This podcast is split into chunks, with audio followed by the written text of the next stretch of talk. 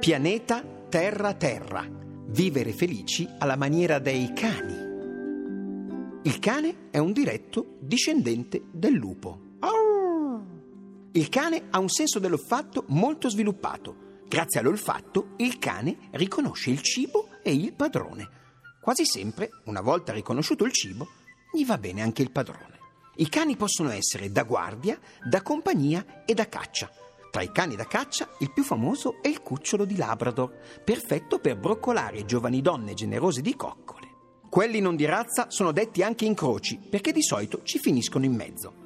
Nonostante il nome, lo spinone non è un cane da presa. La domesticazione del cane da parte dell'uomo ha origini antichissime i più antichi resti fossili di cane in uno stanziamento umano sono stati rinvenuti da un altro cane che scavando ha riportato alla luce una tomba di 12.000 anni.